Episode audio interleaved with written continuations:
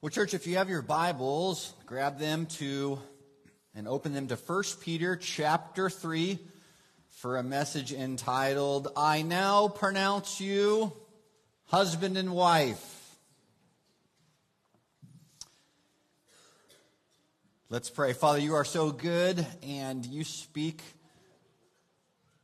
for today. Lord, you know the hot topics. You know how to explain them and how to get us, your children, to thrive, to be obedient to you in all things, to operate how you have designed us. And so, Lord, we thank you for your word. We cherish it.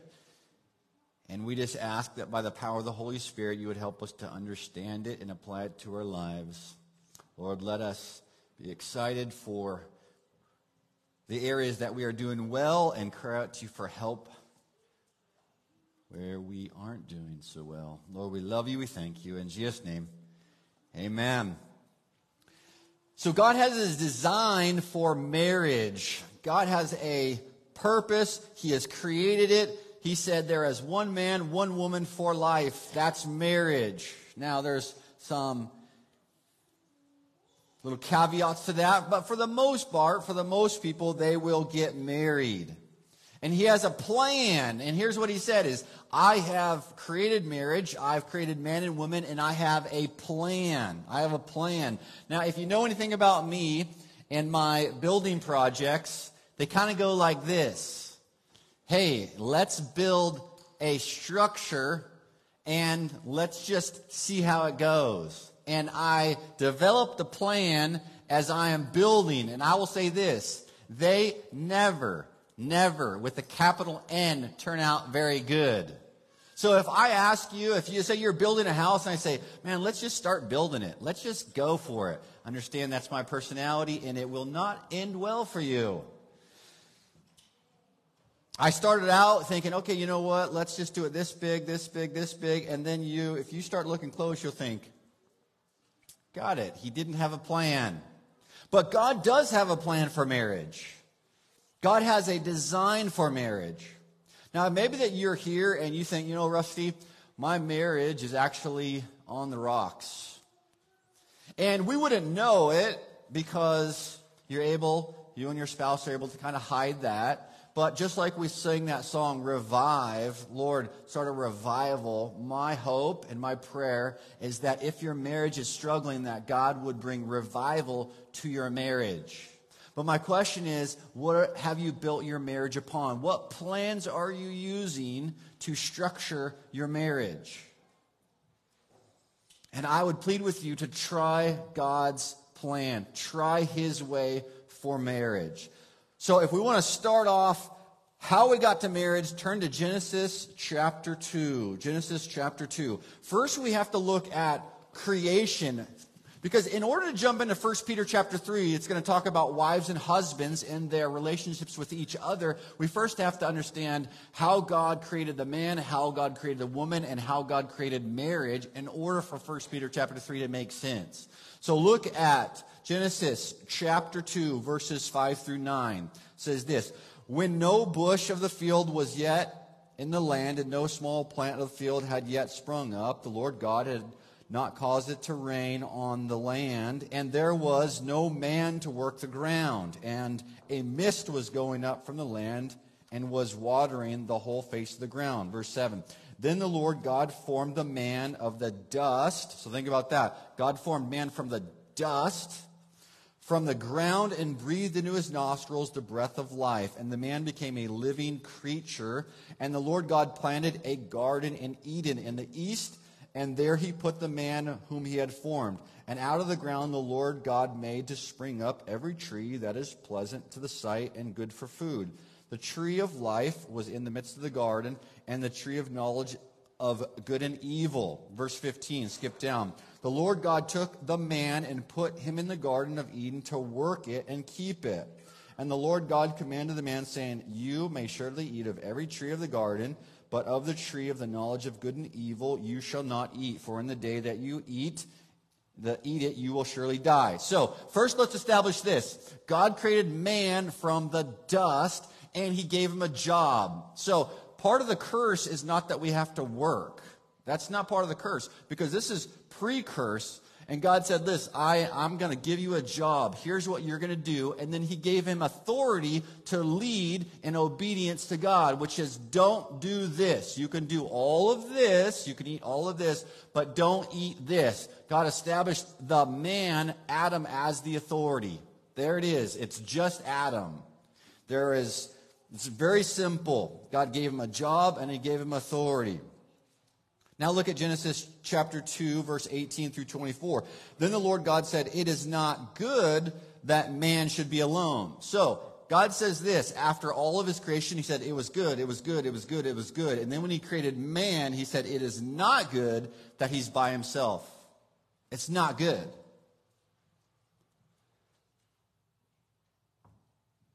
And he says this I will make him a helper fit for him. So, very simply, God's design is that he's going to create a woman to help the man.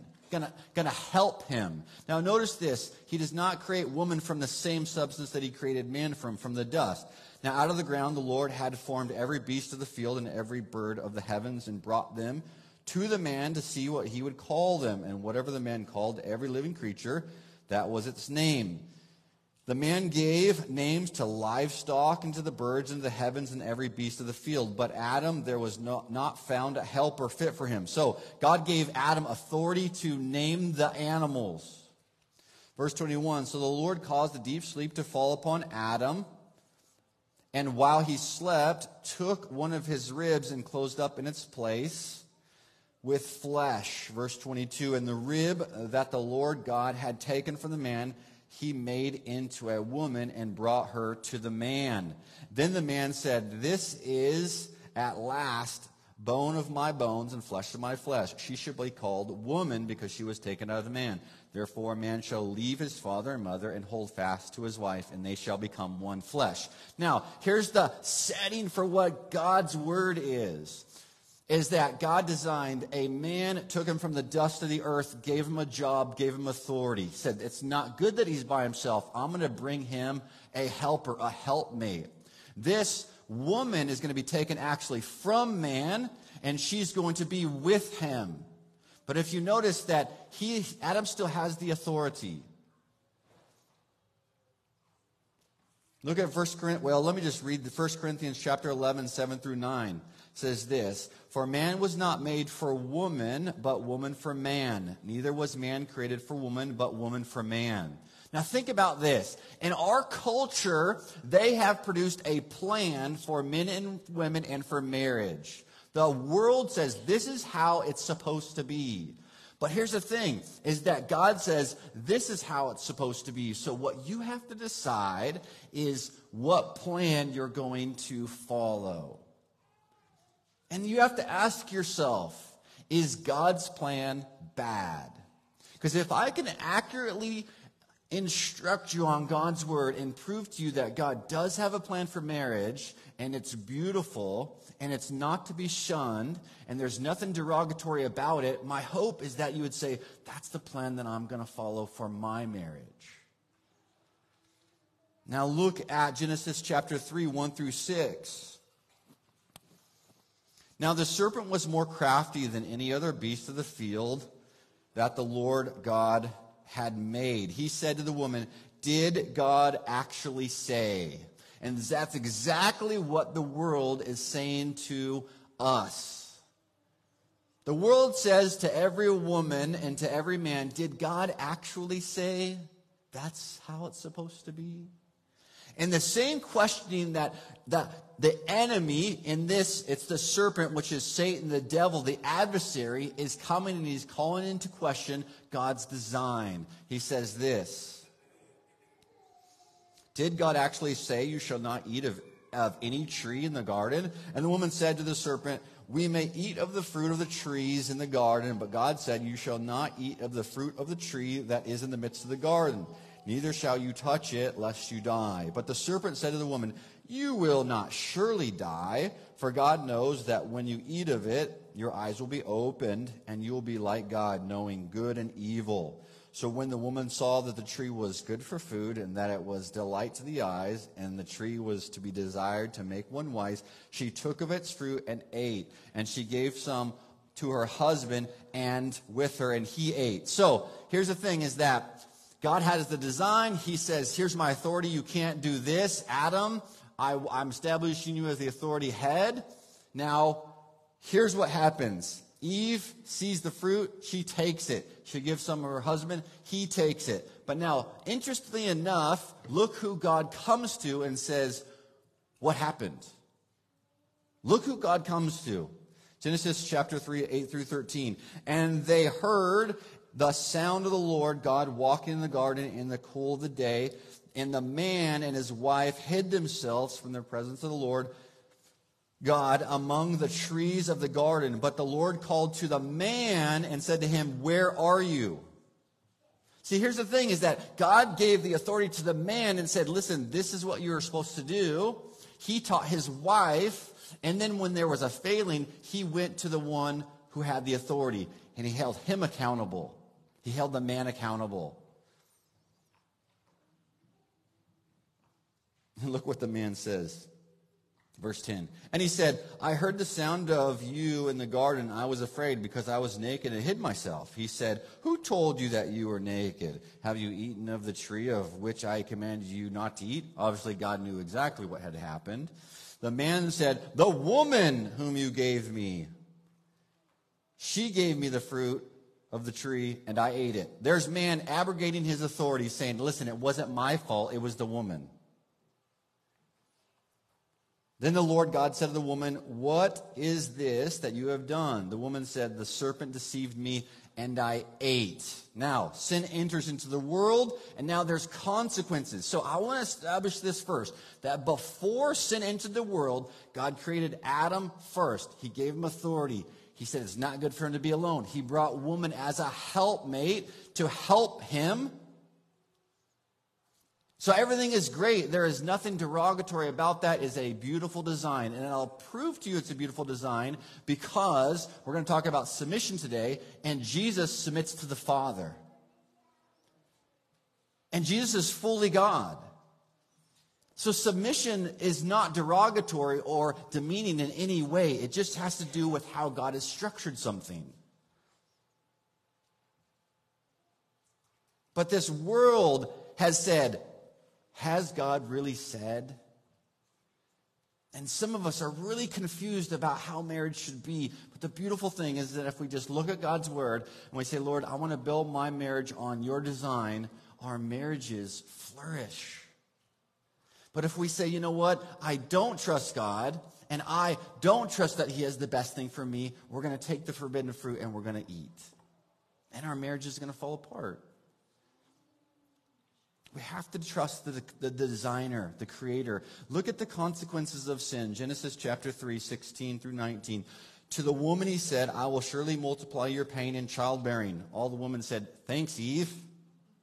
And in pain you shall bring forth children. Now here's the biggest thing. Your desire shall be contrary to your husband, but he shall rule over you. Verse 17. And to Adam he said, Because you have listened to the voice of your wife and have eaten of the tree of which I commanded you, you shall not eat of it. Cursed is the ground because of you. In pain you shall eat of it all the days of your life. Thorns and thistles it shall bring forth for you, and you shall eat the plants of the field. By the sweat of the face you shall eat bread till you return to the ground, for out of it you were taken, for, the, for you are dust, and to dust you shall return. Go back to verse 16, second half of verse 16. Your desire, Eve, shall be contrary to your husband, but he shall rule over you.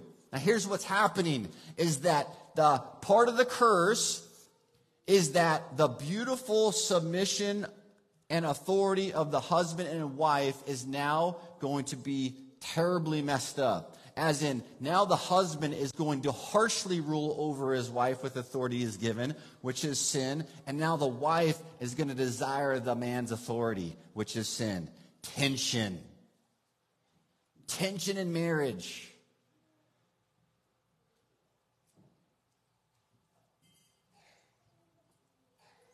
I want to establish this, though. I want to establish that God ordained submission is not bad or degrading, and Jesus is God, yet he submitted to the Father.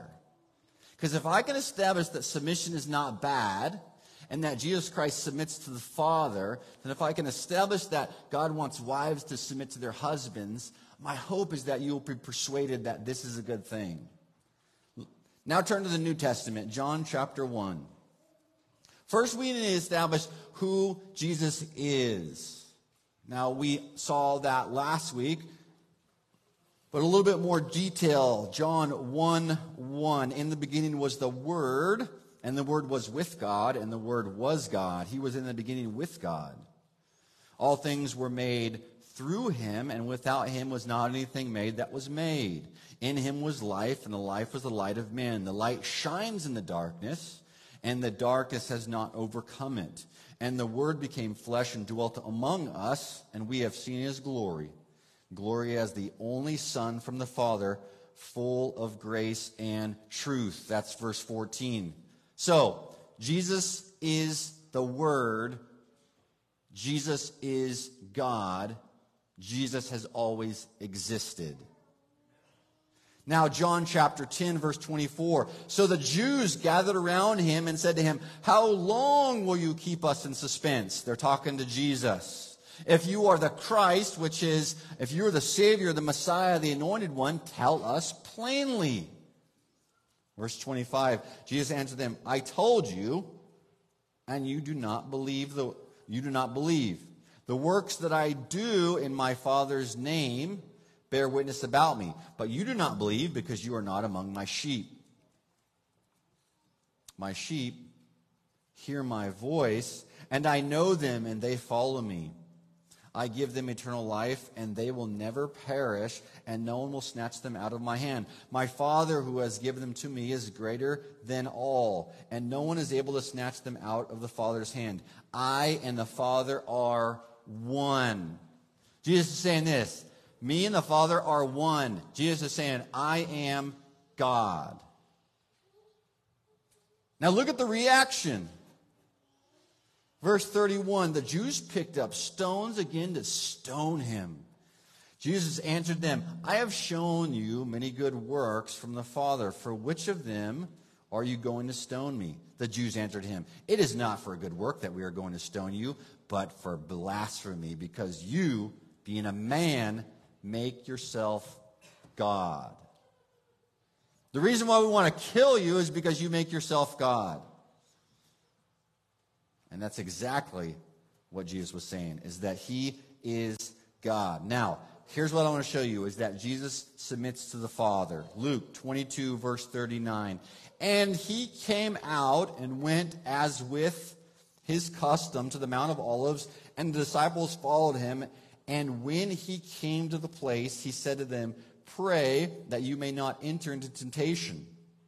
And he withdrew from them about a stone's throw and knelt and prayed, saying, Father.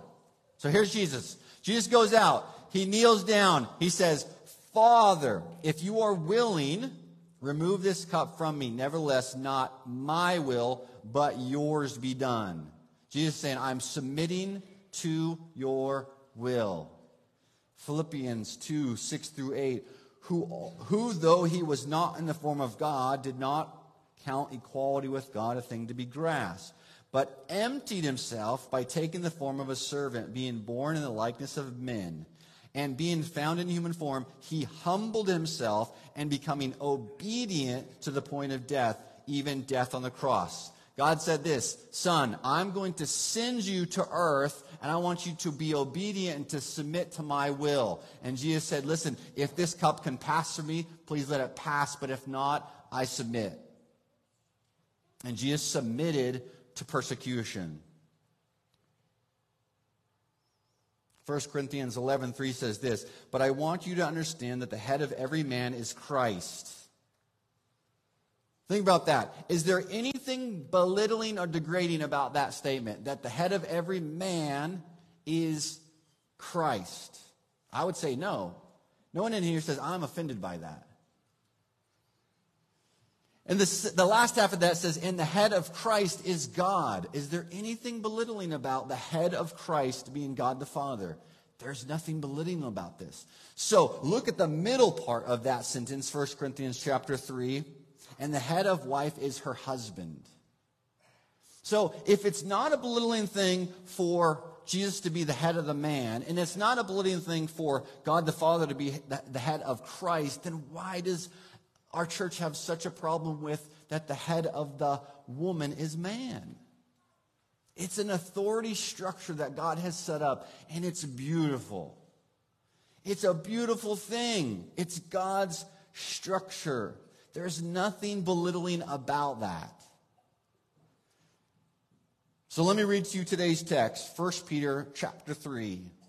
1 Peter chapter 3 verse 1. Likewise, likewise. What does that mean likewise? Well, if you look back in 1 Peter chapter 2 verse 13, remember it says be subject for the Lord's sake to every human institution, whether it be emperor as supreme or to governors as sent by him to punish those who do evil and to praise those who do good. Likewise, likewise, like in verse 13, how we as Christians are supposed to submit to the governing authorities says here, wives, be subject to your own husbands. Now, there's a key word own, your own husbands. So that even if some do not obey the word, they may be won without a, without a word by the conduct of their wives.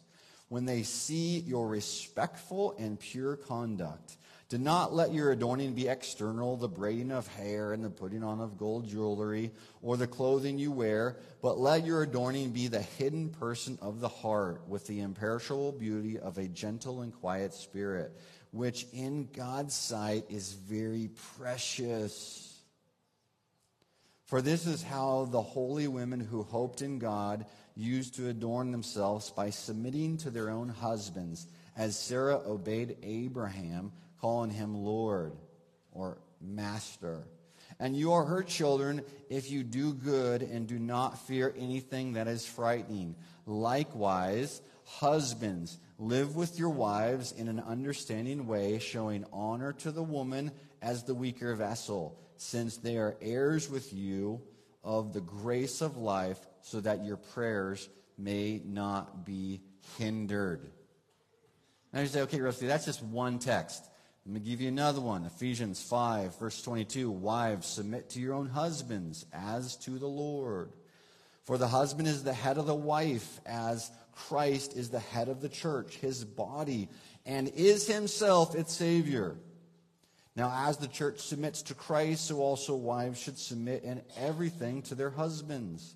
Husbands, love your wives as Christ loved the church and gave himself up for her that he might sanctify her, having cleansed her by the washing of water with the word, so that he might present the church to himself in splendor without spot or wrinkle and any such thing, that she might be holy and without blemish. In the same way, husbands should love their wives as their own bodies. He who loves his wife loves himself. This is beautiful. And no one ever hated his own flesh, but nourishes and cherishes it. But as Christ does the church, because we are members of his body. Therefore, a man shall leave his father and mother and hold fast to his wife, and the two shall become one flesh. This mystery is profound, and I am saying that it refers to Christ and the church. However, let each one of you love his wife as himself, and let the wife see that she respects her husband. Colossians 3:18 through 19 Wives submit to your husbands as is fitting in the Lord. Husbands love your wives and do not be harsh with them. So here's the thing saints it is a beautiful thing for a husband to love his wife like Jesus Christ loves his church I bet you every woman in here says, Rusty, if you could guarantee me that my husband would love me like Jesus Christ loves the church, I would have no problem submitting to him. But you don't understand, Rusty. If you understand what my husband is really like, then you would understand why I've had to take over the authority of this home because if I didn't, this house would fall apart. And if you say that, my heart goes out to you because it's probably true. What's happened is that in our day and age, men have abrogated their responsibility to lead their homes and they head to the garage and they become one of the kids and they let the wife run the show. And guess what? They're happy with that. They put all the pressure on the wife to now have to hold everything together. And they run off with their little hobbies, golfing six hours on a Saturday. So they work Monday through Friday, and then they're gone for six hours on a Saturday. They show up here for another four hours. They go home, they watch some football. And the wife says, How am I supposed to follow that? He doesn't lead us. He doesn't want to lead us. He just acts like one of the kids. And so the opposite, what I see today, is instead of husbands being harsh with their wives and overly domineering in this American society, men have become pansies and relegated their authority to their wives, and they head and they go do whatever they want. Their little hobbies. That's a sin. And so, what other thing does the woman have but to step up and then go out and try to lead this family? Bring them to church because the husband isn't bringing them to church holding the family together, the glue of the family. Because the husband says, Listen, it wasn't me, it was the wife that you gave me. And he's going to blame everything on the wife. It's sin, and it started with Adam. The hard thing is, wives, is saying, you know what? He isn't worthy to be respected. But I would say this Wives, God still wants you to respect your husband. And here's what you should say Not a chance, buddy. You're not going to relegate your authority in this home and put it on me. You're going to lead us. Don't let him run to the garage. Don't let him say, I'm checking out. Don't make it easy for him. Say, no, no, you're the one that has the authority in this home. You lead us. You pray for us. You drive us to church. You run this house. I'll follow you. I'll pray for you. But guess what? I'm no longer going to lead. And just, just drop the reins. Women, you have that authority to say, you know what? No, no, no, no. You lead. You lead.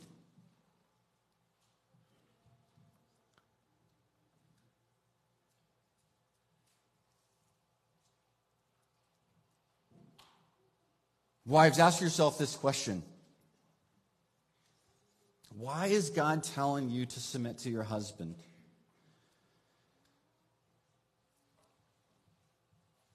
And ask the question why is the world telling you not to submit to your husband?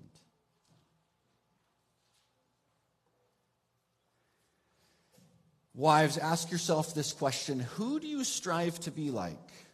When you put someone in your life and you say, This is my role model, is it a powerful man? Is it a rich woman? Is it someone on TV? Or is it a woman that you have found in the Bible? Do you say, you know what, Rusty? Actually, Sarah is my hero. She's the one that I look up to. You look at some of these beautiful women in Scripture, and you say, no, that's my role model.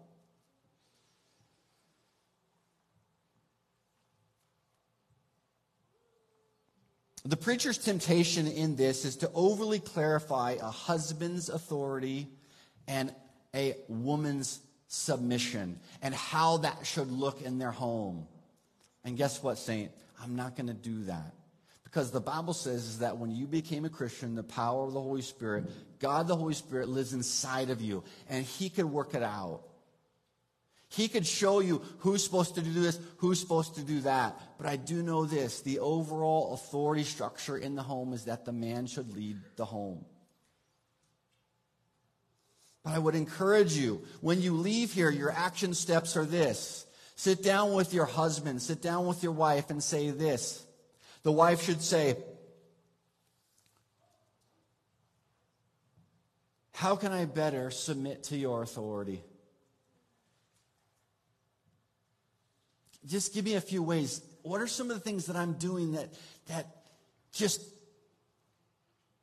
start to take your leadership in this home? And the husband should say, Wife, show me some ways that I'm being overly harsh, that I'm lording over you. Or that I've abrogated my leadership. I would encourage you, try it God's way. He designed it. This is what he says, and it's beautiful.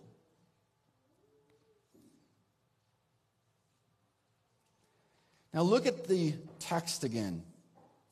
Wives, if you have an unbelieving husband, it doesn't say grab tracts and put them in his golf bag.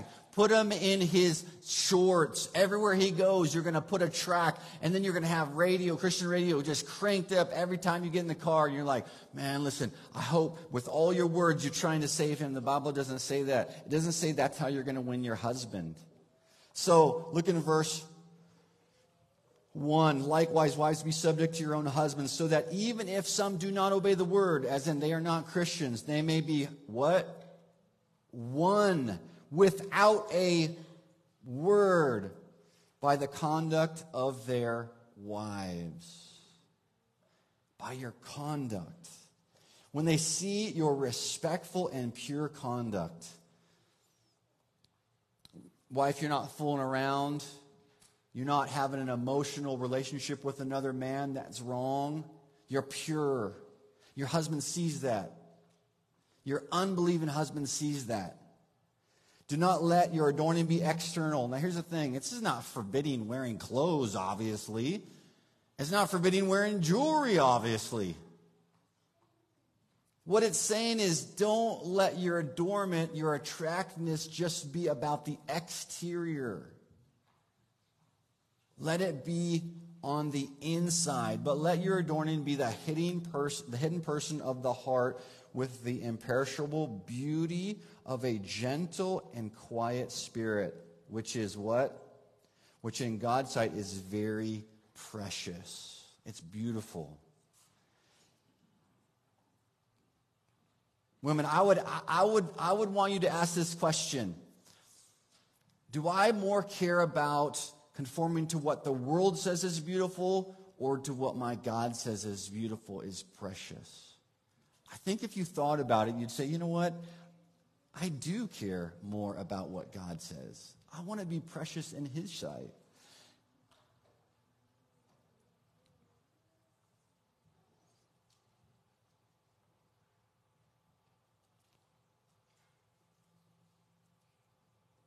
Wives, the higher your view of God, the easier it will be for you to submit to your husband because you realize God is in control. God is going to be the one that saves your unbelieving husband. He's going to be the one that helps your husband learn how to lead. The higher your view of your God, the easier it'd be for you to step back and say, you know what? I was wrong. I stepped into authority in our home and I was wrong. And step back and say, Lord, forgive me, but I pray that you would use my husband to lead us. It might take some time, but you just continue to have faith in your God and you trust him.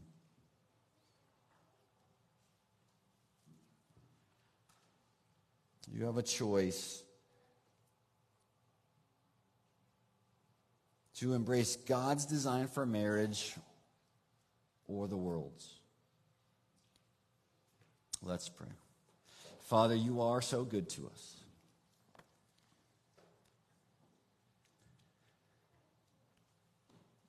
You are merciful and you are kind. You give us the plans for marriage, the design, exactly the way that you said it should be.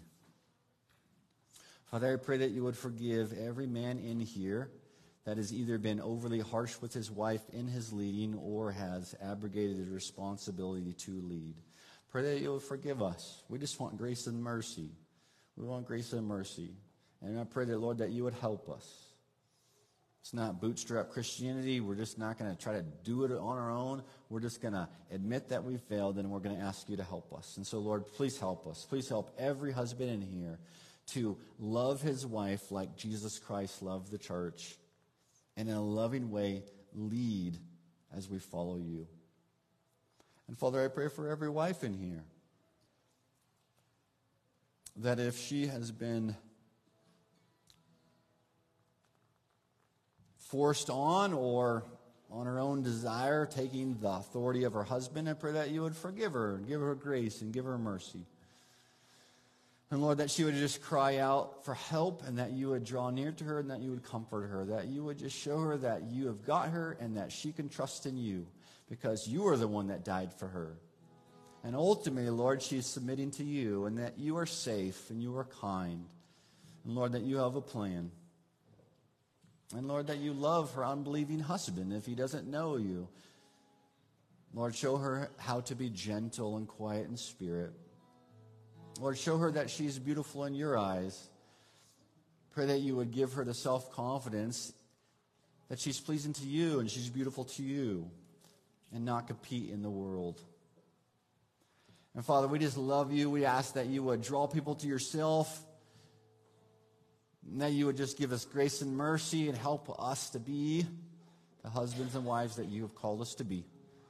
We ask it in Jesus' name. Amen.